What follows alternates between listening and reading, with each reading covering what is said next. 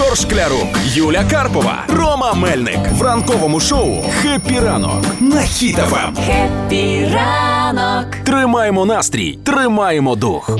Виселили вівчарку із Білого Дому. За що? Отак, от у що, бо сильно агресивно. Чи знайшли вже новий будинок? Бо тут є людина, яка обожнює німецьких вівчарок і готова прийняти в будь-якому віці. А ти, Особливо з Білого е, Дому. ти підтримуєш республіканців чи демократів? Бо там вівчарка ж е, Я ну, підтримую собак. собак. Чия вівчарка?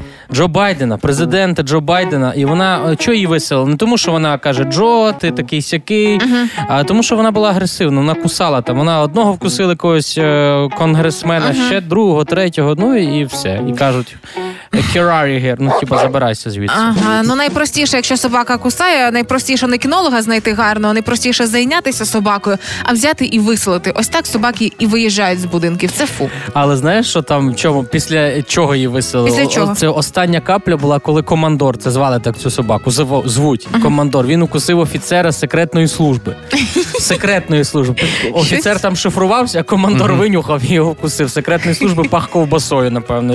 Хотів подати знак, що щось не так з цими секретними службами. Ну це всі новинники кажуть, що виселили собаку, а насправді командор написав своє, я сам пішов.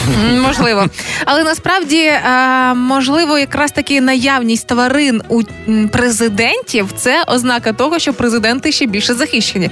Давайте згадаємо наших президентів. Вони теж любили тварин, але на щастя не було історії, що вони когось виселили. Чого, е, наприклад, вартий зараз наш нинішній президент Зеленський. В нього виявляється дві пьоси: біла швейцарська вівчарка і чорний е, свершнауцер.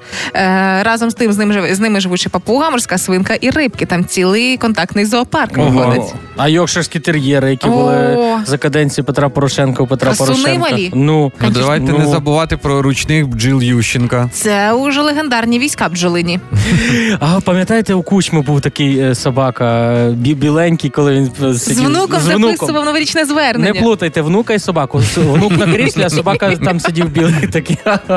Ну, Кажуть, прикольно, кажуть, прикольно. навіть і в Кравчука, першого президента, були е, собаки, просто не настільки публічними, як е, собака Кучма, але тим не менше теж охороняв такий маленький командор.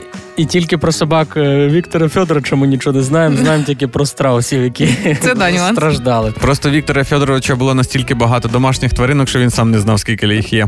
Можливо, так. Але тим не менше захищають не тільки президентів тварин, а навіть наші військові, які на лінії фронту знаходяться, все одно умудряються собі завести якусь тварину, привезти котика, привезти пьосу, за- поселити в себе вдома. І якщо ви теж думаєте про тварин, які ви хочете завести собі вдома, подумайте, що можливо ваша тваринка вже їде до вас, врятована нашими військовими з лінії фронту. Але тут треба бути обережним, е, бо ми починали про командора говорити собаку Байдена, щоб зараз в соцмережах не було про віддам хороші руки, собака з Америки, чистокровний. Не битий, не Е, крашений, да? Кусав е, секретну службу і не ведіться. Це все фейк, бо справжню собаку Байдена вже Юля забрала собі.